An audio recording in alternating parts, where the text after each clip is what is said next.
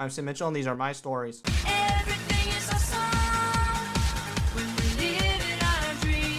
Hey folks, I'm having a good day today, and let me be the first welcome you to Autism Rocks and Rolls. Now, before we begin, I must note that I'm not a doctor psychiatrist. If you're starting to diagnosed with autism, please see a physician. I was based on my experiences. That's the right to the intro and natural. They're found on televisiontunes.com and YT to mp3.info. Also, a mission statement I'd like to review with all of you. The mission of Autism Rocks and Rolls is to take the negative stigma off of autism and other conditions and things are disabilities. People on spectrum are not broken. Those with conditions do not want to be fixed. There is no need for pittiness, and there's nothing to be sorry about. I also have some paid for the following. I have to talk about the Yoho General Store in Greene County. Marcy Cook's company is a well-liked attraction. It is a general store and restaurant well known for its excellent ice cream and Southern-inspired cuisine. Feel free to visit this wonderful place. We now must discuss Shipley Drywall. They are based in Bloomfield, Indiana, and provide assistance with your home. We treat your home like it is ours, as they say. Call them at 812-825-1893 if you require any house repairs. Both you and they will benefit from this service. I'm going to go to Bedford and check out Salt Creek Brewery. It is a craft beer brewery offering live music. What makes this place special is everything is finished in a workshop. You should go there since you won't forget what you experienced there. The next on the list is my Buffalo Wings and Rings in Bedford, Indiana. They won't bother you making this the greatest bunch of wings and rings ever. Because of the warm atmosphere and kind staff, you will leave this institution smiling.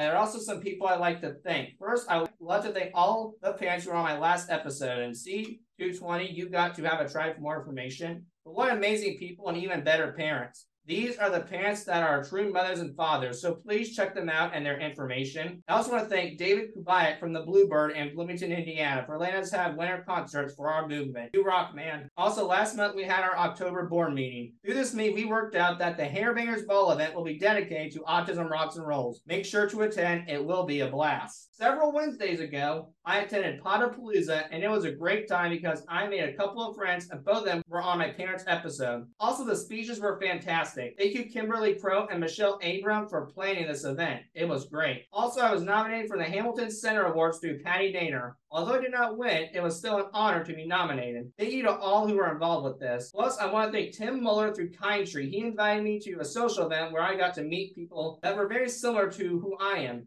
Thank you, Tim. It was awesome. And recently, our board member, Stephen Ryan, gave the president, Gina Mitchell, constructive criticism on how to make her book better. We both thank you for helping us with this humongous project. And since the last episode, I have been on two podcasts. I was on the Everything and Nothing podcast with Adrian Barrett and the Wishing Wellness podcast with Allison Cheyenne. What awesome podcasts. Now, it's that time, everyone we actually had to draw for our new shirt item coming up, or I guess our next design for our shirt. And the winner is Maya Sundermeyer, one of my former guests. So we'll give her a round of applause.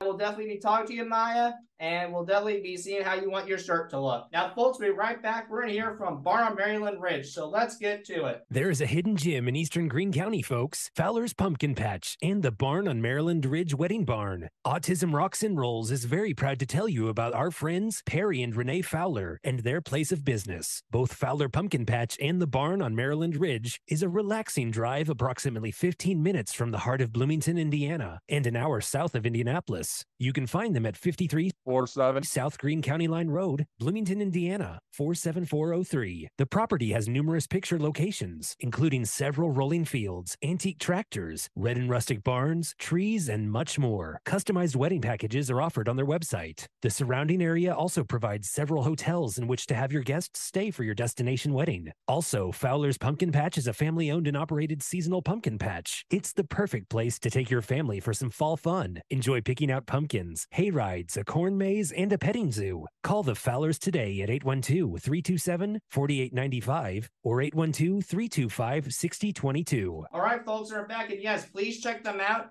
because you will definitely hear the words I do at this wedding barn. Now, today we have someone who I call as a friend who actually been requested to come on this show three times. And after much consideration, I think we was a well worth guest. And his name is Adam Wheeler. Adam Wheeler is a lifelong resident of Bloomington and a graduate of Indiana University Bloomington with a BS in recreational therapy and MA in speech and language sciences. He is currently a speech language pathologist at Clear Creek Elementary School and the treasurer for the Monroe County Autism Foundation. Adam's understanding of autism came about early and organically growing up in a family replete with neurodivergence. His late father, Philip, was diagnosed with autism as an adult after years of misunderstandings and misdiagnosis. Phil's experience and guidance play an integral part of Adam's understanding and awareness of people on the spectrum and their needs. Phil was a mentor to many, including a young man with autism named Matthew, with whom Adam developed an especially impactful bond with. Adam's older brother is also on the spectrum. This relationship forced him to learn unique routines and ways to communicate. Adam's mother, Marcy, only recently retired from the Indiana Institute on Disability and Community Resource Center for Autism after 40 years of supporting and connecting families with resources across the state of Indiana and the autism community, further modeling empathy and understanding for the families impacted by autism. At 12 years old, Adam answered an advertisement for a simple babysitting position. As fate would have it, the little boy had autism he was just three. And over their 20 years together, Adam naturally mentored Benny through developing language, navigating emotions, building relationships, strengthening academics, and learning adaptive skills. Adam followed this approach to regularly organize playgroups for families he worked for, a skill which he had owned and continued to this day. These groups are completely child led, with an adult acting only as a conduit for connection, model for skills, and mediator to encourage empathy and understanding. Current groups generally center around Lego, although some other STEM activities and board games are used as well. Adam started his own LLC celebrating the spectrum to expand his vision of supporting individuals with autism across the lifespan in rewarding, efficacious, and deeply respectful ways. So let's welcome this great guy to the show. Adam, how are we doing, man? I'm good. How are you, Sam? I'm doing wonderful, man. Thanks for having me. My first question I want to ask you is what does being involved with the autism field mean to you? Wow, what a question. I mean, it's more than just a job or a career path for me, it's like a calling. My life centers around both professionally and privately, just helping people with autism better access resources in their community and be better understood, like you say, in a non stigmatized way. Right. And that is the important part, the non stigmatized way, because there are some people out there who just try to poke the bear and in all honestly try to say that oh we're not normal we need to be fixed and as i said in my mission we don't need to be fixed that needs to get out of people's heads i completely agree i think if it was approached like a lot of other qualities or personality traits are approached and it's just like well this is just one component of someone's personality and makes them who they are if someone is creative and caring you wouldn't say well we need to change that about them or well i like the caring part let's get rid of the creative you take the whole person for who they are and people have autism that's part of who they are and sometimes that means they need more support. Sometimes it means they need more understanding. What bothers me about it though is people say it's them totally. No, it's not. There's more to them than just the autism. Yeah. So there's a great, um, it's increasing now, but in my undergraduate at the School of Public Health, there's an increased emphasis on the biopsychosocial model. And it looks at the environment and it looks at genetics, but it also looks at how all of it interplays with our environment and how that creates the misunderstandings and the difficulties. It's not necessarily the person. To relate it to somebody with a physical disability, it would be like, well, somebody who's in a wheelchair can't access this building, right? They have an, a problem. They can't get to this building. Well, maybe the building has the problem, right? The building doesn't have a way for them to get in. So when we frame the way we look and we look at ways to be more understanding and cooperative and provide accommodations, whether that be sensory based or whether that be skill based, we open up opportunities for people with autism, which is sadly one of the you know most underutilized groups, particularly when it comes to employment. But that's a slightly different ball of wax. Yeah, and it kind of reminds me of this quote. I don't know how big of a pro wrestling fan you are, but it's like Andre the Giant said. His thing was in a different realm, but it kind of relates to that. He says, Well, they make everything for blind people and quote unquote crippled people, but not anything for bigger people. We need to make something for those who are wired just a bit differently, maybe who are sized a bit more differently. I actually grew up on old school WWF back when it was the WWF. I totally relate. When you said it though, that's what my quote that's what hit me. And I watched Andre the Giant documentary recently, so that might have something to do with it. I totally agree. That comes about in society. Society kind of agrees we should make these changes to support people. And for some reason, it took a while, and we're still, I think, scratching the surface with a lot of understanding for folks on the spectrum in the workplace and some of these areas where the social differences are increasingly impactful and they don't have to be. People could just learn to be more understanding and supportive. Okay, let me ask you this. Why in your brand do they not have to be? Why aren't they choosing to be? Like, why isn't that happening already? Sure, we could word it that way. I think people are generally so self absorbed. We all grow up in society and a culture, and neurotypical people are much more pressured by the larger culture. And that pressure has pressured them to fit into all these social norms. And now they like, or at least they're so familiar, they're sort of like their traditions what familiar and that you should too. Why wouldn't you get along with this? Why wouldn't you just look at me when we're talking? Why wouldn't you just do these things? It makes more sense. And I can come up with just as many arguments, which is one of my strengths as to why not providing eye contact is more beneficial, right? I mean, you, I can play devil's advocate with neurotypical people and get them to recognize, ah, I guess this is just, it is the way it is, right? But it doesn't have to be that way. When you get them to flip that switch, a lot of times people are great, but it, it's flipping that switch for whatever reason doesn't come easily for a lot of people. Right. And then actually, you know, when they do flip the switch, they're like Gru going, light bulb. Uh huh. I know. I'm sure you've met these folks where they become advocates when they become, you know, cheerleaders for the, the message, but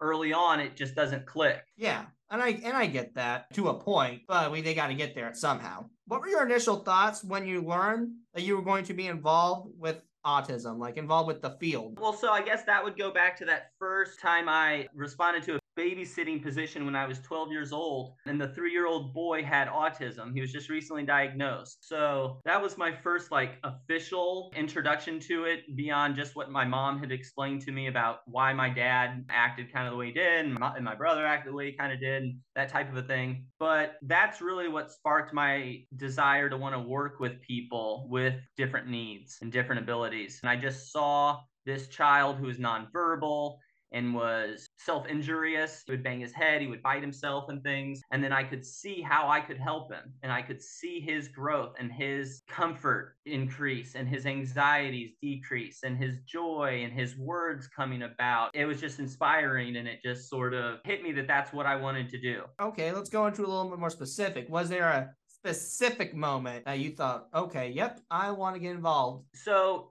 I knew from that point, without a doubt, I wanted to support people, uh, particularly with autism, but really just be an advocate for those with disabilities. So when I went to college initially, I was going to go for pre law and plan to be a lawyer to work on advocacy for disability groups. But uh, as soon as I started that, I recognized based on my earlier work with Benny and some of these other boys with autism that I needed to work with people. I needed to connect with them. So I think the point at which I knew I wanted to do what I'm doing now, one on one and group work with people, was when I started to look at pre law stuff and recognize that I didn't want to do that. And I needed to work with people and talk to them and learn who they were and learn how to help them on a personal level. That makes more sense. And we're going to talk more about um, this three year old that you worked with in a bit.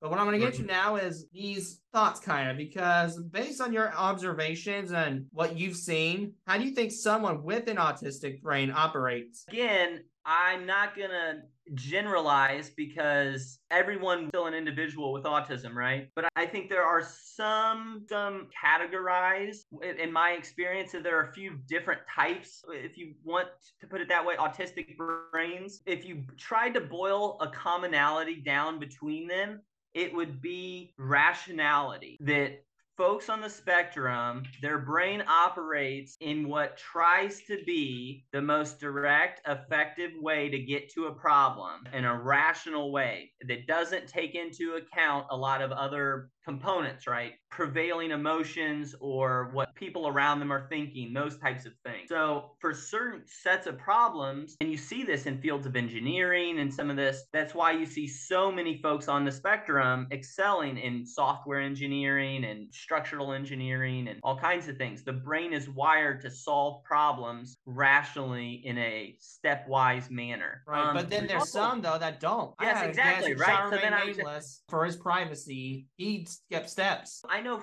folks on the spectrum that are incredibly social, but they struggle with culturally accepted social cues. The thought of autism is, oh, well, they don't like social stuff. And that's another huge, huge thing I'm trying to get people to understand and stop saying and putting out there. It may look different. It may not be what it what you think social stuff looks like, but everybody likes social connection. We are social animals. It's just like I said, if your brain is very rational, it might not conform to some of those abstract and social things that don't really make sense. And that's why you don't have around the world cultures do things differently. If you're embarrassed in a lot of Southeast Asian cultures, you're supposed to bow and laugh. Here, if you were getting reprimanded by your boss, if you laughed at him, you'd get in real big trouble. You're supposed to sit there and look at them in the eye. It would be incredibly disrespectful if you did that in another culture but we're all human. So again, it's a little bit arbitrary. And I think you see that a lot of people with autism, it just you cut through that. It's a waste of time to worry about some of that sometimes. Cut straight to the chase. Me, I'm the type of person who's got straight to the chase. Okay, don't go around the wheel, go on the wheel. But Yeah. when you stop, Say what you mean and mean what you say say. what you mean. Say what you mean and mean what you say. Now, what is the most rewarding and the most difficult part of being involved with the spectrum? Oh, that's a good question. Professionally or or both professionally and personally? Professionally and personally. Professionally, what's probably the most difficult is always finding the right strength and energy to work with clients, right? Sometimes I'm busy 60 or 70 hours a week across varying capacities, but always supporting individuals with some level of disability or some level of extra need. So I think professionally, it's not unique to autism, it's just unique to caregiving. I'm sure nurses and teachers being able to have the, the emotional support and readiness and smile and right attitude and not let things, keeping that going throughout, even when it's been a really long week, is very difficult, but necessary if you're going to be in that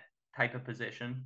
What you're summarizing, and I'm just trying to clarify the answer for myself as well, is basically keeping a positive attitude, regardless right. of what happens. Even though your client may not understand this norm, or you have to be realistic, say, but okay, you know this might happen in the future. Well, yeah, I mean, I've got clients that are very physical, right? So when they have outbursts, sometimes it's very physical. It's hard to get beat up two or three times a week, and then you have to come back and continue to be supportive and understanding and grow with them and help them understand why that isn't the right way to handle it and give them other tools and options. But it can be exhausting and it can be really tiring. I mean, personally, growing up with a father on the spectrum and a brother on the spectrum, and I had my own challenges. You know, I have several diagnoses. I was born today, I might just be born on the spectrum. I mean, I OCD and ADHD and anxiety and all these things that kind of, but anyway, it was somewhat unpredictable. And it took me a while to not take things so personally from my father and my brother and realize that they're human too. My older brother really had trouble adjusting to a younger brother, and man, he did not like me. Uh, Does he still not like you? we actually get along very very well now we get along very well and part of it is i learned to respect him better and he learned to respect others better and it was kind of a compromise like we talked about in the beginning it's not all one person right it's always a matter of understanding and meeting in the middle in some sort of a way My grandfather would be loving this right now because trust me, he's a firm believer in meeting the middle, and he had to do that a lot as yeah i, I think it's growing up. thing we're missing a lot of probably today Oh yeah, it's hard for me to admit it. There are some things I'm like, okay, not happening, non-negotiable. I mean, it's not me being a ruthless tyrant or a brat. It's just me saying I cannot cope with this, or this is the way it has to be for myself, or the task will not get done. It's like you said, as long as that's not putting undue burden on other people, that's your prerogative. Go at your pace with your supports or whatever, right? As long as your supports don't include screaming at everyone as you get it done, right? So Now- I, I totally agree with you, Sam. Thank you. Now, what advice would you give to anyone else who is thinking about being involved with autism or in your field? Well, speech language pathology in general, and I'll, I'll throw recreational therapy in there too. Both of them are outstanding fields. And I think you could do whatever you want in either of them. So, recreational therapy, you can work in veteran hospitals, actual hospitals, nursing homes, addiction recovery centers are some of the main places. And speech language pathologists are in nursing homes, hospitals, schools, and very desirable field. And you can work with all kinds of populations, just children, just older adults. So I think as a field, it's really great. You're not stuck on one population or another, or one disability or group or anything like that. You have a lot of flexibility. You can change over time. So I think all of that's good. I think if you're devoting yourself to working with folks that are neurodiverse, I think you have to recognize that you're going to have to open your mind and accept things that aren't, that you maybe can't even understand. And you just have to accept them as other people's truth and move on from it. One example, I don't know if you saw, there was a picture going around for a while, Sam, of like a dress that was like a blue dress and an orange dress, but it was the same dress. Uh, have you seen that? I don't think so, my friend. I'll try to find it and send it it to you. But basically, every colors that we see are all go through our brains before we know what color they are. Our brains are interpreting that. And there are some colors that are just at the right spot on the color spectrum that some people see it as a gold and some people see it as a kind of purple. And it just goes to show if someone told you, oh, that's a gold dress, you could have a big fight because somebody else would go to the grave saying, no, that's a purple dress. Well, guess what? You're both right. And I think that's the message more people need to understand about neurodiverse individuals. There's more than one way to get the same answer. I 100% agree with you. Because someone says something else doesn't mean they're right. And let's be honest here with that case, my first question is where's the scientific facts? Where's the scientific facts that states, okay, it's gold, okay, it's purple, okay, we can proclaim it, Where's your evidence? So there's what they would use is a spectrometer. They can they can tell you the gradient. They can tell you the color, but that doesn't mean to the people seeing it. You know, a lot of people have hearing sensitivities, right? And they wear headphones. Well, that's because they hear louder. Noises affect those folks differently to tell them, no, you don't need those headphones. Just get used to it. You'll get used to it. That is like torture. That is not respecting someone's. That's like how they used to make people be right handed instead of left handed. It's a form of abuse. It kind um, of is because there's is. a story with that. I'm sensitive feelings as well, not like like emotional, but like external. And for the sure. listeners, you can see 123 sensitive feelings. More information on that, but mine is a wet T-shirt. I will not go in a pool lake, river without the shirt off because uh-huh. when I uh-huh. come out, the shirt is torturous. It oh, is like honestly a vice grip on my stomach and on my side. It's like get this off of me. This is a I pitchy feeling that is I unbearable. Like I don't like being wet ever unless it's because I'm swimming or whatever. If I get caught in there, I hate being caught in the rain and I can't explain it. People tell me, oh, you're being a whatever. Well, buddy, neurotypical people have their things that are whatever but they're socially acceptable and they're allowed to complain all day long about them. P- neurotypical people have things, they complain they're weird and they get written off as being dramatic or something. It's yeah. really obnoxious. sensory feelings does not mean dramatic, that just means a barrier that can or cannot be overcome. because believe me, I think sometimes with that wet shirt, I hate complaining about as much as you hate hearing about it. Yeah, I mean, I totally get you. So I wish people could be more understanding of the fact that our brains don't process things the same. And that you just have to understand that it's just different. It's like three different paths in the woods, right? And one path might look the most direct, but neurodiverse people might not be able to take that path. It doesn't, they need to take the other path. So it is faster for them. It would honestly solve the world's problems if we could all get there. That's my mission. Um, but I thank you for that. Now, I am curious though. My mother told me a lot about you, but how did you hear about my show? My first path I crossed was when COVID started, I bought some masks that you were making. And then I had just either stayed connected on Facebook or something. And then I just kept seeing stuff. And then I think we did a fundraising sort of joint thing with you in the MCAF one time too, in the Autism Foundation. Maybe not, or, or we started to and it didn't work. So anyway, our paths have kind of overlapped a few times and everything. So it may have been Battle of the Lights, is what you're thinking of. Oh, That's I what, think that is. That is, that is because um we know one of our parents, and for listeners, C220, you gotta try for more information.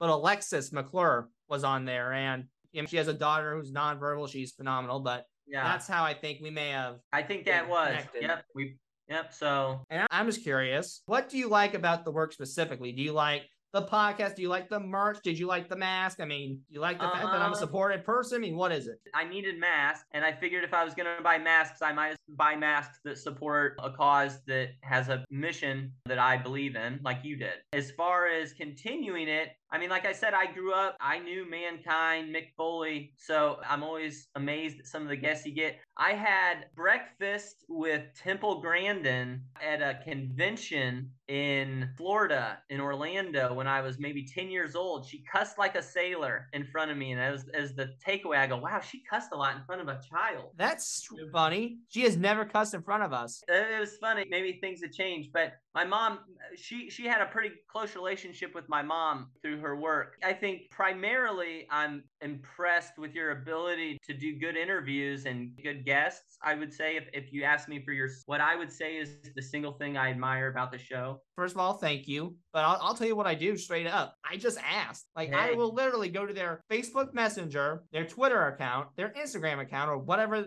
the majority of the celebrity uses. That, and each celebrity is different. But I just ask, like, hey, this is what I do, man. What do you think? Good for you, Sam. That's all you can do, really.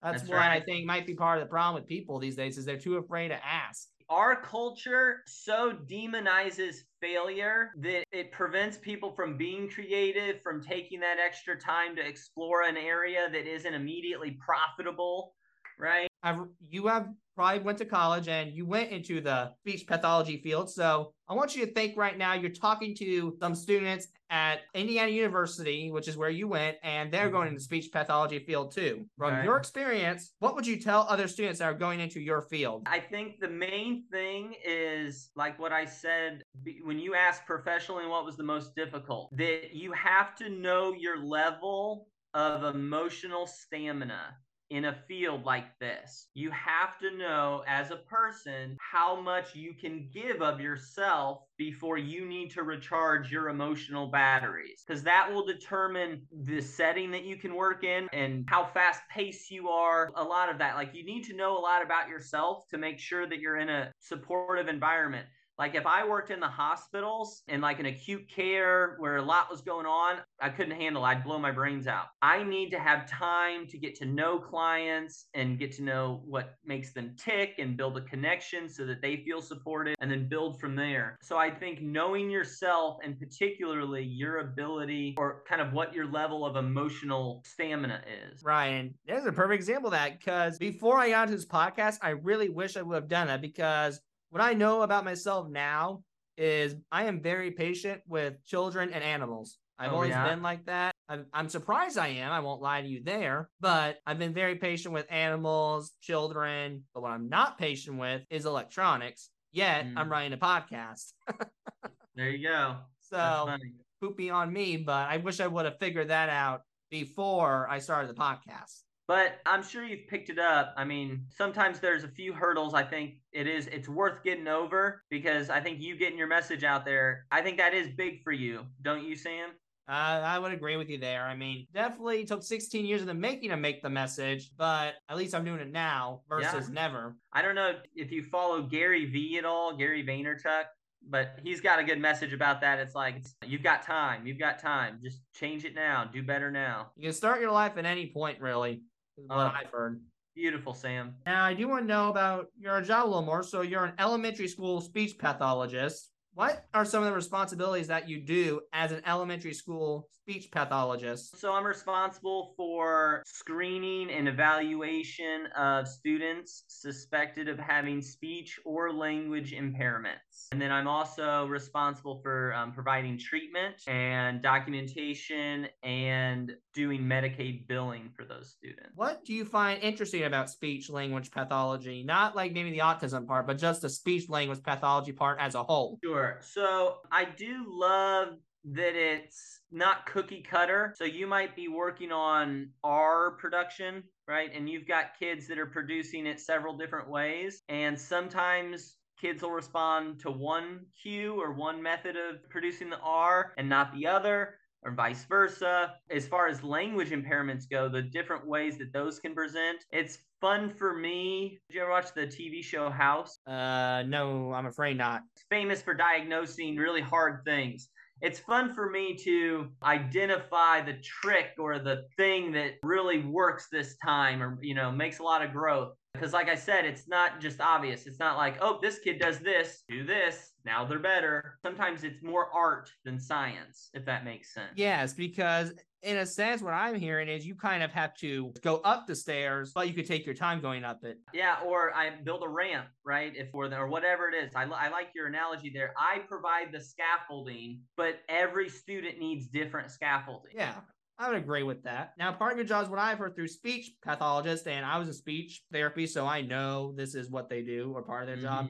They had to do IEPs. So, what steps do you take when writing individualized education programs, or as they're called, IEPs? Good question. I do do a lot of that. It is not my favorite part because I do a lot of it, but it's paperwork, right? Who loves paperwork? But it's super important. That's why we do it. The IEP is the legal document which guarantees services for students identified as having some speech, language, or other special education eligibility. And that could be for things like attention issues or anxiety issues, things like that, or behavioral, emotional, intellectual, so it always starts with the concerns of the parent because, again, this is a document that guarantees the student is getting access to the public education that their peers do. As you pointed out earlier, the scaffolding this document essentially outlines all of the supports that are necessary and will be provided for a student to access their school education the same way that all peers would, regardless of any eligibility. So, in a sense, the scaffolding is kind of like a railing for the. Yep, it's the supports, it's the steps, it's the thing that you hang doors on, it's however you get up, it's the rungs of the ladder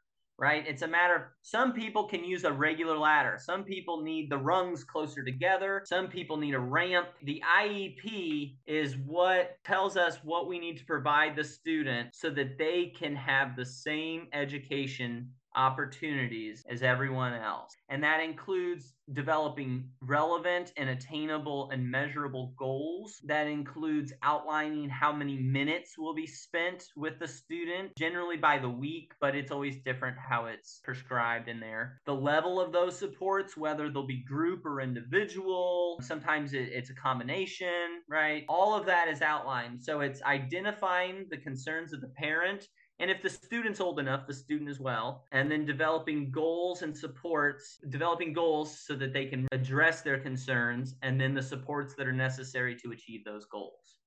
Right. It's a long-winded answer to get you there, but it's a long document, so it is. And I believe me, I've heard teachers who are in that field like, "Oh my god, you got to be kidding me! I do not want to do this." And now hearing about it, I was always wondering, like, why in the heck do they complain about that? It can't be that bad. But then now hearing well, it, oh boy, tell you, it goes back to overall support and staffing. If there were two SLPs in my building, right? Or if all the teachers had half as many students in their classes, right? It would be like, oh, I've got two students with IEPs. I tell me what I can do to support them. But as it is, the class is overflowing. They've got six IEPs and they're going, oh, you know, it's too much. It's too much. So again, we have to see things from both sides, right? And the teachers need more help and support and the students need more help and support, right? It, it can be both at the same time. And speaking of both, want to get more into your job. So I can probably imagine that the worst part of it is getting kicked twice a week. I can probably imagine that's be, probably being the worst. We don't have to go into that. But I do want to know what is probably you would say the most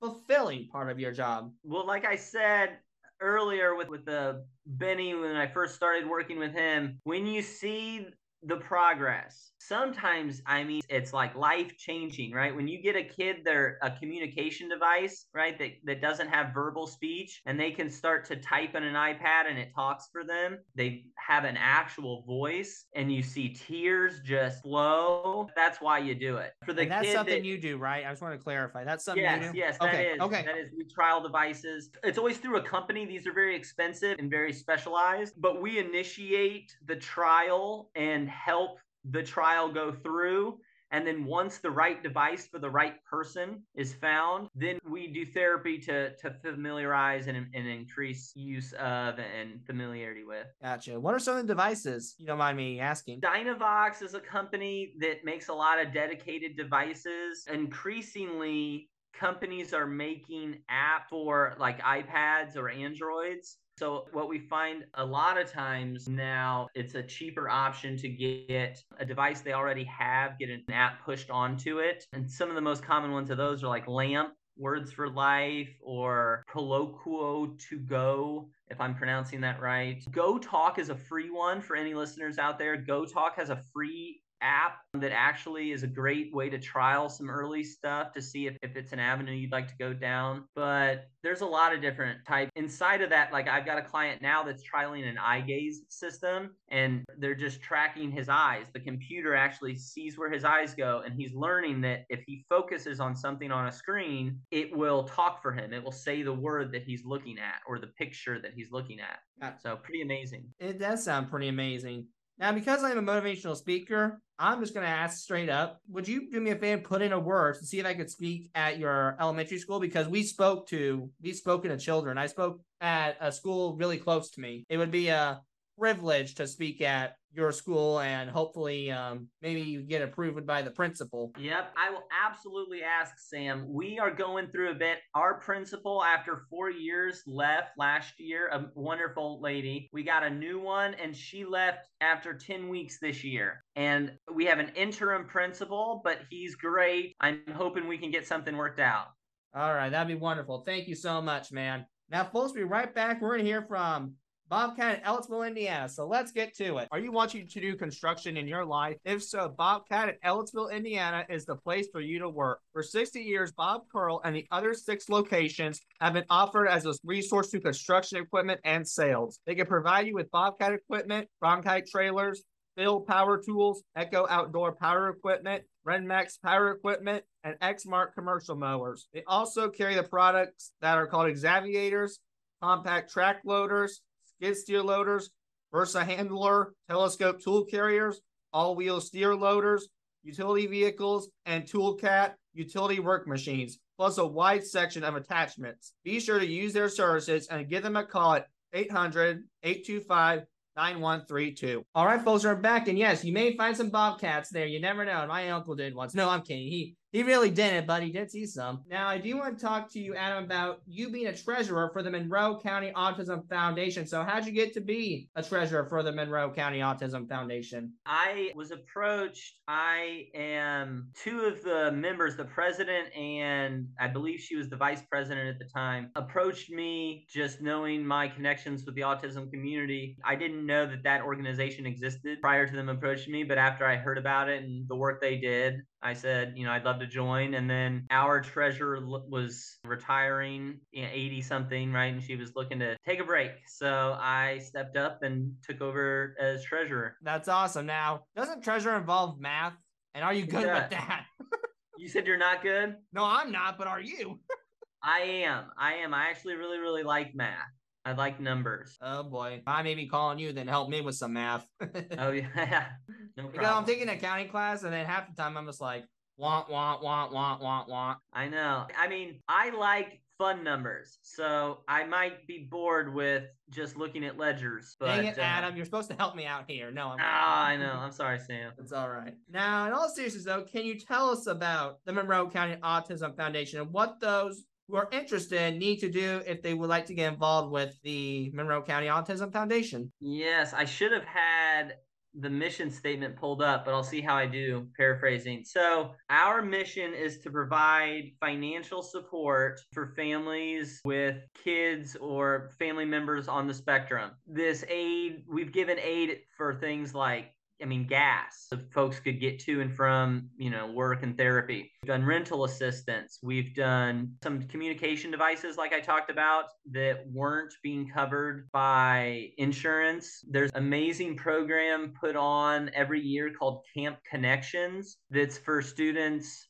in Monroe County with significant disabilities that don't have the option to join typical summer camps due to the level of their need. And this camp works for them two to three weeks a year. I can't remember. If it's two or three, but really just amazing work. When I was a student in speech, I actually did some of that programming, volunteered for some of that. So we gave $3,000 a year last year for them. We gave money before for Camp Yes And, which is an improvisational camp. I was in that. Were you? I was once. Yeah. It was all right. I mean, I didn't like, I mean, it was like an okay camp. I definitely, I won't go back, let me put it that way, but I did enjoy the experience. It was very Yeah. up my alley. Yeah, yeah. I don't mind doing improv. I mean, I don't mind like little acting, I guess is what you call it. And for some kids, it really helps them come out of their shell and develop some of those skills in a non threatening way. We're basically just a fundraiser. We just try to raise money and then give it to people that need it. Camp Yes and taught me a lot myself, and I'm on a spectrum. I know I he will shall rem-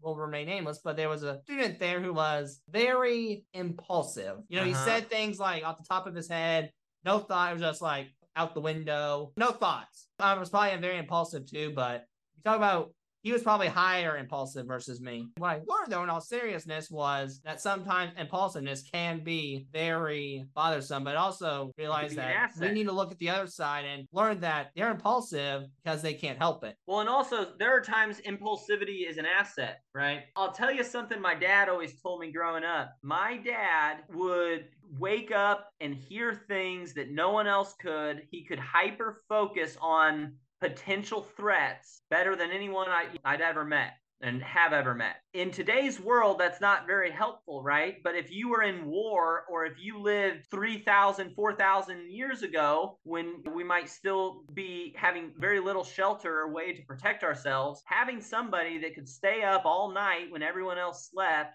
and hear everything and be hyper aware, that would be an invaluable skill. Today, it's a detriment, right? He's hyper anxious when he doesn't have to be. All of these things can be utilized and honed to really be assets. Another thought I had that I would love to get off the ground, tell me what you think about it, Sam. A lot of folks on the spectrum are really great at noticing inconsistencies. If you're ever watching a TV show and the cup of water that they're drinking is full and then goes lower, and then the next time it's full again, and things like that because of editing, I think folks on the spectrum would be great at catching mistakes like that and being editors for film and TV for little things like that. And I don't think it's ever seriously even been thought of, but I, I, I think it'd be great. I There- agree with you, but to an extent, because Okay. there are lots of details we can go into and be like, boom, holy crap, I just saw that there's a line on this TV. It might be broken. You may not see it, but I kind of see a scratch there. Uh-huh. However, we can easily miss a detail in a very overwhelming situation because I got embarrassed my mother a little bit. She'll probably laugh when I say this, but believe it or not, she lost a shoe while getting overwhelmed. Uh-huh. And I laughed at her. I mean, kind of funny, but I also envision myself doing the same thing. I totally agree. It's a really good insight. When we're stressed or anxious, our brains don't work well. So no, I, I totally agree with you there. I think finding those inconsistencies in a movie, though, you'd just be sitting in the editing room by yourself. So you wouldn't be stressed or overwhelmed. Yeah, the stress factors are out there, but I just mean like where we're out and it goes out into the overwhelming woods where there's bears and deer. It's a bit. of a Oh, oh, I got you. Back to that analogy. My dad, though, he was pretty confident in himself. That would be his role. I have Uh, no reason to doubt him. Now, speaking of your dad, though, want to go more to him. So you said your dad was misdiagnosed with uh misdiagnosed lots of times. So Yeah. what was your dad misdiagnosed with? Well, so my dad left home when he was 16 and during his time after he finished high school, still top of his class, but was couch hopped and was homeless for several years. During that time, he got picked up. He was in a car accident and was picked up by police and he was in the police car talking to himself, sort of self-soothing, you know, and rocking. The cop didn't understand what was going on and basically was talking to him and then said, Oh, sounds like you need to talk to a doctor. Told the doctor of the time, you know, I don't know the year exactly, but this was long before autism was well understood. He was institutionalized. He was actually put in a mental hospital for schizophrenia because they thought said he talked to himself and he heard voice he had conversations with himself you know because that's how he thought. So that was the big one. And he was in there i think he said for 18 months and they gave him thorazine. It's a, it's a terrible medicine. So that was the initial but he did learn to play pool very well while he was there and he actually supported himself while he was homeless for a while playing pool. So a little bit of good came out of that. And then he went on he was diagnosed i think with adhd and anxiety and was given stuff and like was given Prozac and Ritalin and different things. And when he was on Ritalin, he took everything apart in the house. There's this great story where he literally took everything apart in the whole house. And my mom came home from work and she freaked out and he put everything back together, but the TV didn't work. But everything else worked and he was real proud of himself. But she said something else is wrong. Giving him this medicine just made him go crazy in a different way. Finally got diagnosed and his it's it's a beautiful story. He said he called up his best friend. He said, "Guess what, Scott? I'm not crazy. I'm just autistic. I'll talk to you later. And then it kind of changed his world. It gave him a different, he realized why he was different and it gave him an understanding. And over time, he really did calm down and learn how to solve, work through things better. And, but I grew up during that process. I saw some of that inconsistencies and some of the exaggeration and some of the, it was a bit of a roller coaster here and there. So Now I felt the same way when I was told. I was want to tell the whole world, call the world, like on the world, be on top and go like, "Hey world, I'm autistic." that's great. That's what I wanted to do. tell you, my brother doesn't like it as part of his identity. He recognizes it, but it's not like he, He's you know, like, "Eh, cool." yeah, to each their own, right? And everyone takes it differently. I know folks that don't like it being known that they're on the spectrum. And that's their prerogative. That's their choice. I don't think that it's disrespectful or anything. I don't think it's somehow it's how they choose to live their life. I had a guest on the last season, and C133's into the Octagon Serena De Jesus and G Money for more information. But according to G Money, he was kind of very iffy about sharing it because according to his dad, and at first I was like, again, why you agree about the show? My show, share it. But the more I thought of it, I thought, he doesn't have to be on. And his dad said, and I quote, he fought hard to remove that label. And there's a lot of people who probably do have to fight hard in order to remove that label. Like, oh, he has Down syndrome. He can't do it. That's a hard battle to fight. I fight it some days myself. It's unfortunate that society has chosen it's a bad label. It's something to fight against. Like I said, almost everyone I've ever known with autism at their core are caring, creative, compassionate people. So, like, why is that something to fight hard against, right? What we're fighting against is all the conflict and friction that comes about from trying to fit in with a modern world full of sensory overload and rigid neurotypicals that can't accept things being a little bit different. And I think Adam, I can answer why. And this is just from observations. Is Uh-huh. when someone fights through so much negativity, it washes out the positivity. That's a good insight, Sam. Now, I do want to know this. So, your older brother, according to you, taught you new routines you had to do and some new ways you had to communicate. So, would you mind sharing us some of the new routines you had to do and some of the new ways you had to communicate? It's nothing too glamorous or glorious, but it's like he didn't always say what he meant or meant what he said, right? He didn't want something, he wouldn't tell me. He would wait until he got annoyed with it and then he would slap me, you know, or or whatever. And it's like, whoa, whoa, whoa, you could have just said no. But so I learned to read between the lines a lot and I learned to not take things personal. I, early on, I took things personally and I just hated him. I loved him and I wanted him to think I was cool. He's my older brother, right? But I had a lot of animosity and a lot of what's the word? Uh, Grudge? Grudge. Yeah. I mean, I had a grudge that just built up because it's like I didn't understand. But when I learned to be less pushy and be more agreeable and move more at his space and be less loud around him, right? I had, but these weren't things he asked for. These were things I had to just through trial and error figure out work. And I think being forced to do that so young, both for him and my father for different things, right? I had a lot of reading between the lines. It sort of made me like a translator. Like if, if you grew up in a bilingual home, like a Spanish speaking home, your parents spoke Spanish and you translated for them. It's kind of like I learned to be a translator for folks on the spectrum. I think we need that because autism sometimes is a foreign language. I agree. It, it's, it's, different- sometimes it, you say something, but you perceive it so way that the next person's like, uh, what now? Exactly. That word you used, and we talked about it earlier perception. And it's not just sensory perception, it's your social perception, right? You took that away. I didn't mean it. And you have to just believe me that I didn't. And for some reason, neurotypical people aren't good at that.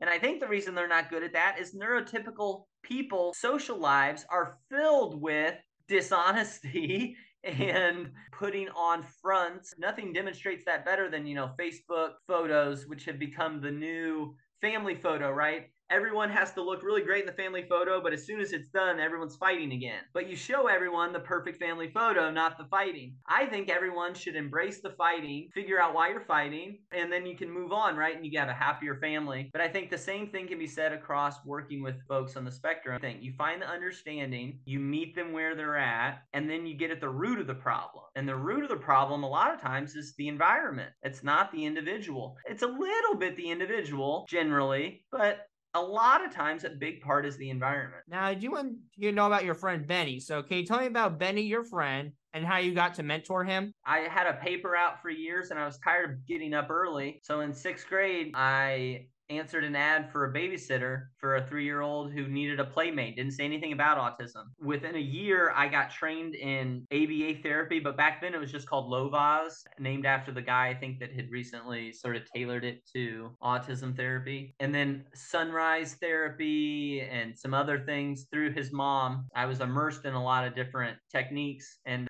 Reach High, Audra, who founded Reach High, actually worked with him too. So I had a relationship with her as he was growing up. And I still see him every Christmas. We spend Christmas morning together. We go over there. He's a successful lube technician and he's certified to do more than that. So from starting as someone who is nonverbal and self injurious to someone who's graduated college and is self sufficient and happy. Yeah. Can't and I think, if I remember correctly, I think Reach High sponsors me. Is that right? I think so. But speaking of the sponsors, we actually got to hear from another one. It's not Reach High. It'll be Rise Autism Therapy Services. So let's take a listen. Rise is a new ABA center committed to serving children and teenagers from 2 to 16 in Bloomington and Evansville, Indiana.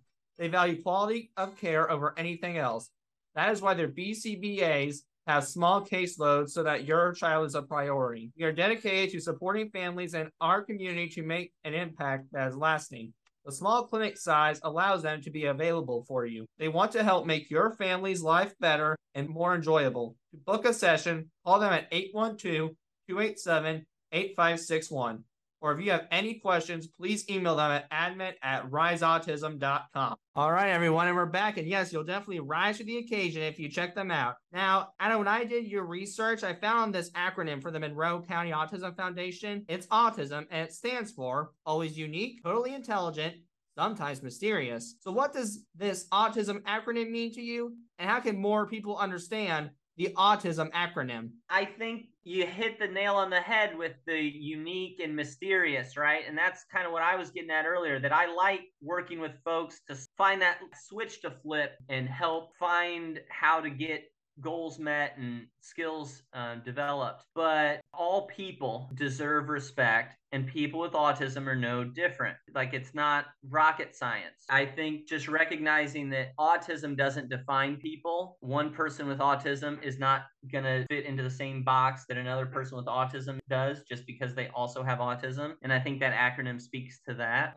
Now, I want to talk more about these play groups. So, I will also say your sponsor Rise does great work, and I have clients that that work with them too. So I'm gonna just little shout out there too. all righty, man, that- that is a okay. So, how did these play groups you started come about? So they came about pretty organically. I organized play groups over the years with different families. First with Benny and then with other families as he got older and he didn't really need support from me like he he used to. So I kept working with other families, but always would continue play groups whether it was at Bryan Park if we were working primarily on physical type social activities right? If, if the group was kids that like to play tag and like to hide and seek and swing and that type of a thing at times the group would morph to very video game based. It always follow the kids' interests because I was working with these individual kids. And what I recognized is those kids will work harder for peers than they will for adults, just like any kids will. The problem is they don't get the chance to build good relationships with peers because peers get turned off because of one type of behavior that they they don't have someone to translate for them and someone to help sort of shape so that it's tolerable or whatever and then realize oh this person's actually really cool they just had that thing that kind of weirded me out for a minute and once Yeah. they get over that they They're having a "Oh, hard time with making the shape, as you said. I like that a lot because they want someone else to make the shape for them. When they realize in reality they have to do it themselves, they don't want to. So, so I think realizing that I found that if I built a group around shared interests, it gave all of the kids the option to just be individual, right? If they're feeling overwhelmed or whatever, they got their own Lego in front of them or they're doing their own whatever it is. But as soon as they're comfortable, and I will check in. And when they're comfortable, though, they'll share, oh, look what I'm building, or this or that, or someone else has an idea. I think this should be the bad guy and this should happen. Oh, I love that idea. No matter what it is, it's a wonderful idea because these kids so often get told their ideas are stupid or not understood or whatever. I don't care what it is, as long as it's like we said earlier, as long as it's not a burden to somebody else. Let's explore it. Let's wonder and look under. Get I curious. agree. But my question is because of that fear, do you sometimes have to pull kids out and be like, like, okay, it's you know what? It's okay. I love your idea. I love it. I love it. And because they're not used to it, they are like, well, this idea sucks for the most part. Do you have to pull it out of them because they're afraid to speak about their idea sometimes? Absolutely. Early on, especially, but that's what the group culture that I build is so important that all the kids know it's a safe place and they can say anything. And even if one of the other kids may say or do something, you know, like laugh or do something early on, I very quickly, in a kind way, let that other friend know and maybe use an analogy or remember another time that was important to them say, hey, you wouldn't like this happening to you in this way. Let's move forward in a more positive and kind manner. And very, very quickly, they all become very respectful of each other. Like, I got kids that hate potty humor. And if one of the other kids goes with a potty humor joke, the other kid used to grunt grumble and get real mad. Now he just reminds them gently, and the other's like, oops, sorry, forgot, goes right back to it. If that kid's not there one week, they're allowed to do potty humor. Early on, though, everyone was afraid. That's what I'm there for, just to work out the kinks. The kids do all the work. I just facilitate. And it seems like, and I'm just curious, have friendships been made out of these play groups? Oh, absolutely. Well, I mean, going all the way back to Benjamin, there's a group of four guys, and two of them call each other every week. That's been going on for a decade. So that's the longest lasting. That's the original. As far as the current groups, even folks that have dropped out, they share information. The parents have information. So once the kids feel comfortable enough, the kids have their own independent hangout. They just go to each other's houses or hang out at the park. They continue to come to my groups because they enjoy the, I don't know, the, uh, I'm trying to think of the right word, Atmosphere. You know, the ambiance. How about the atmosphere? Atmosphere. Thank you. Thank you, Sam. Not a problem. I'll be honest with you. I wish I would have found that like a while back ago or a long time ago because I've never been included into a big group up until the year of 2022. The biggest first inclusive group I would say was at the time I went to Podfest because while it was awesome and the podcasts were great and I made awesome friends, everyone there was very polite and just wanted to hear more about you. And I know Yeah. it's part of their business and part of their job, but it also seemed very genuine. Like, Yeah. like, oh, I really want to know about you, man. It can be both. I'm just trying to state that they it was genuine wanting to know you versus trying to you heard the phrase blow smoke, right? Oh, yeah. That's what I've had to deal with, but Went to Podfest, not like that at all. It was very new and very weird. And Sam, I think that's that's another really good point is that too much in the field of working with folks with special needs, people look at it like you said that it's like not pity exactly, but we're trying to I don't know, I I kind of lost it there. Something you were saying made me think about that people it's it's kind of patronizing. Sometimes therapy can be kind of patronizing or you can be like, "Oh yeah, that's a great idea." but you really don't like it, even if kids have ideas that I personally don't think or isn't the way I would go about it, I open my mind to celebrate their idea genuinely. Whereas a lot of times I think folks are like, oh, that's, you know, that's so, da, but they don't really mean it.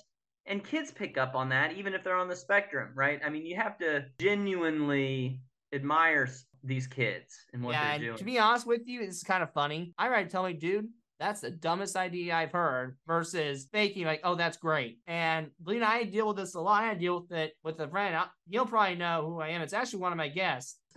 VJ Yoho and see a lot of, a lot like yet opposites by VJ Yoho. And I can probably talk about this now because he knows he does this. And he sometimes will say the thing that people want to hear and not to hurt their feelings. I'm Mhm. the complete opposite. I'll tell you how it is, whether you want to hear it or not. So maybe when Mhm. he's like, oh, that's a great idea because he doesn't want to hurt their feelings. And he's nicer than me. I'll put it that way. So we can definitely agree with that. So, Sam, I love your word choice there. He's nicer than you. So, the difference between nice and kind nice is telling you you look great, even though you have spinach in your teeth. Kind is saying, hey, you got spinach in your teeth. Right? Even though it might embarrass them a tiny bit, you're making them no longer have spinach in their teeth. So I'm in your boat, Sam. I believe as long as message is delivered with kindness, you should always tell the truth. And that's something I didn't thought of. So now we know BJ's more nicer, Sam's more kinder. And I think kindness is more important because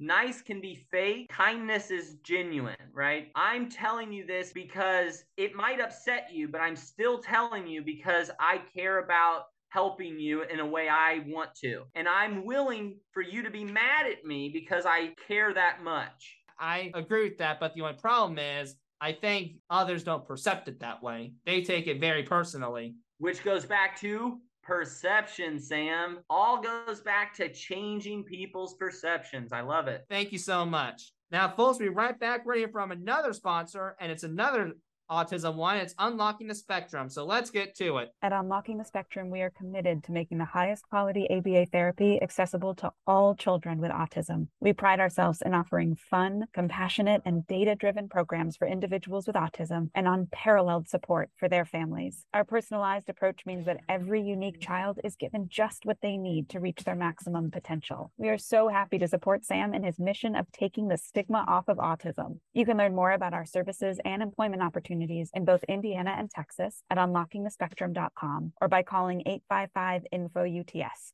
That's 855 INFO UTS. All right, folks, we're back. And if you check that out, you'll definitely unlock the key to success. Now, Adam, I want to talk to you about this nonprofit you started, Celebrate the Spectrum. So, what were the steps you had to do to start Celebrate the Spectrum? I actually started it as a private business, provide therapy and consulting for families uh, with family members on the spectrum. Oh, okay. Why, okay, why don't you tell us about it then? Like I said, the play group is a component that I eventually I plan to have a designated location for sort of all day groups that can be rotating. But as it stands now, it's design groups and structured groups based on individual dynamics of students and likes. So there's like a Lego based group and a board game, card game based group. And I, I plan to expand those and have those be a, a sort of the foundation of the business growing up as it grows. Because, like I said, I think you get the most growth and gains that are functional and, and that generalize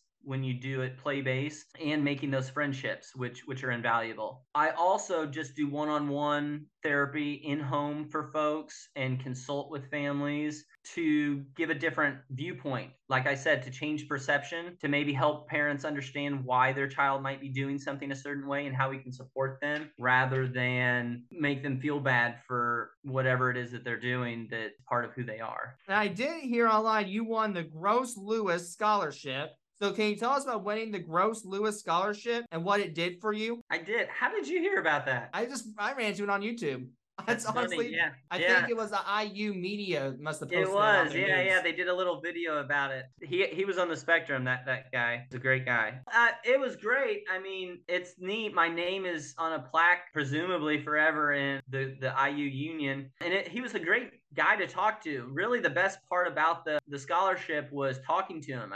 And he like let me call him other times. Like he's like, if you ever just want to talk and da da da.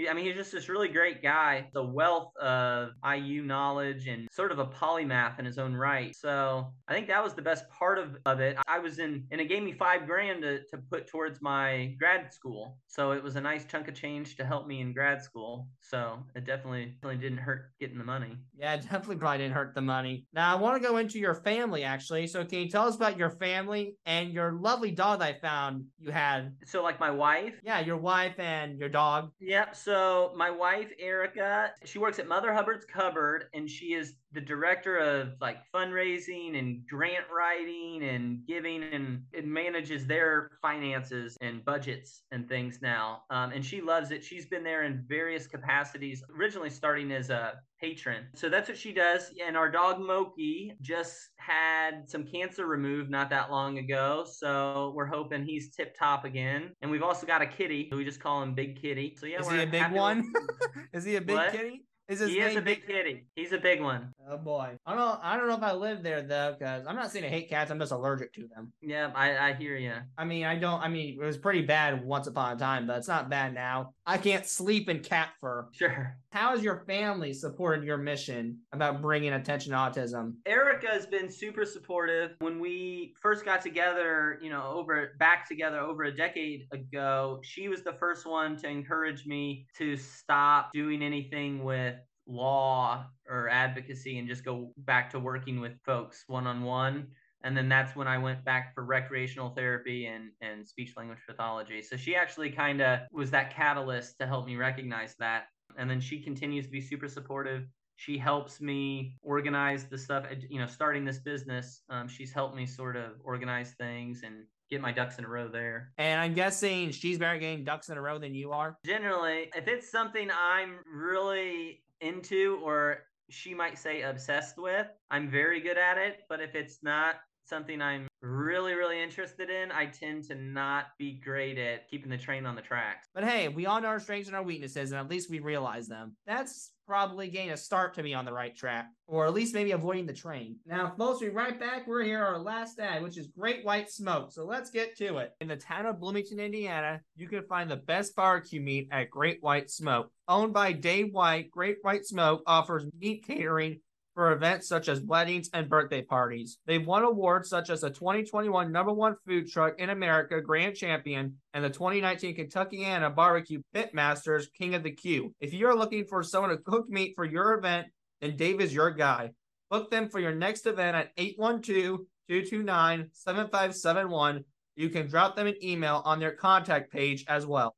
All right, folks. And if you check it out, you won't be hearing smoke on the water, but you'll be definitely hearing smoke on the grill because, my friend, their meats are delicious. Now, speaking of delicious, I do have a question for you, Adam, about food. But before I get into it, I these I just want to let you know these are just for fun, and these are the last few. So the first for fun is what is your paradise meal or favorite food, and why is it your favorite? my kind of guilty pleasure celebrating meal is probably a slab of beef ribs from King Giro's in town. I don't think I've been there. It's on the south side, um, right across from South High School, kind of. They do just an amazing beef rib, and it comes with fries and coleslaw and garlic bread. I really love it. Oh man, I like the ribs too. Do you like it with sauce, like lots of barbecue sauce? Oh, it's it comes covered in sauce. It's super good. all right. I mean, you're my guy, man. I'm a big rib guy myself. I I'm I think though with me it's pork ribs though, like mainly, but almost everyone does. And i love a good pork rib. They're the only folks around that do a, a beef rib and i'll tell you there once you go beef it it's just it's not good for me. I know that. And that's another that's why i said guilty pleasure meal not not regular meal now what is your favorite movie or TV show, and why do you like it? that mine always changes so it's kind of my mood and- or kind of like and i kind of have them in groupings but if i had to pick one to just say my all-round all-time favorite movie i think i'd probably say forrest gump Yep, that's me too. Oh Really? man, that, that's in the top five at least. Yeah, I I mean, I'm not I- a big movie guy, but when you when I watch Forrest Gump each time, I get intrigued. I'm like, well, I know it's happening, but it's like, man, Forrest Gump went through that, and Yeah. he still has married. He, he had a kid, and he taught him to be very successful. So that movie definitely resonates with my morals and beliefs. Yeah, he had integrity and kindness the whole way through. Yep, even when he was getting treated bad. I mean, integrity and kindness. I'm telling you, bigger character it, than like me. slow and steady wins the race. It's integrity and kindness over time will work. Now, what has been your favorite vacation that you have ever taken, and why did you enjoy that vacation very much? Oh man, I'm not a huge vacation person. Okay, what about a staycation? I love it when I have, and I haven't for over a year now. I love it when I have a couple days at least to where I can just totally veg out on a, a new game. All right. What was the newest game you did? Let's let's go back to your latest trip. What was the new game? My latest game that I really got into is one called Crusader Kings. It's like a grand strategy turn based. It's kind of like Civilization if you know that game. Kind of. I've heard of it before. Yeah, so it's kind of in that that realm. There's a lot of numbers and math, so you probably wouldn't be a fan, Sam. Yeah, no. You when you said the word math, I was like, I'm out. Now, my final question is Are there any good memories that you want to tell our viewers about? If you do, why do you remember that memory the most? Now, before any answer, though, I want you to end with like a good memory that made you just feel good inside. You forgot about all the roles distra- distractions, but then a funny memory that made you about fall on the floor laughing. And it can be with your wife, it can be with your job, it can be kids, with your dog. Your call, you want to answer it, man. Oh man, that's such a huge question. Well, that's a memory I want to share. I think going to the park when I was a kid, probably going to the park with my dad when we were kids and we'd bring like Ninja Turtles. We always ruined the Ninja Turtles because we played in the sand and the mud with them. But I don't know. I, th- I, think going back to when before I knew anything about responsibilities, memories back when it was like, you know, you just truly no no worries, no care. Oh, I get that. When you're just acting the most idiotic you ever been and you're just like, you know what? Who cares? I, I gotta have some fun in my life. Totally free. Yep. Yep, I get that. I've I've had a lot of those, and sometimes I question it. But looking back, you know what? I probably did it just for the sake of it, and I'm a human. That's what I have to do sometimes. Well, Adam, I think that's all. Is there anything you'd like to promote or any closing remarks you want to say before we head out? No. I, I, if any viewers are more interested in learning about my philosophy or services that I provide or anything, they can reach out to me. But other than that, just appreciate the time to come and speak with you, Sam. Thanks for joining me for this episode. Please tune in for another episode coming very soon. I hope you enjoyed listening to me ramble. Thank you very much.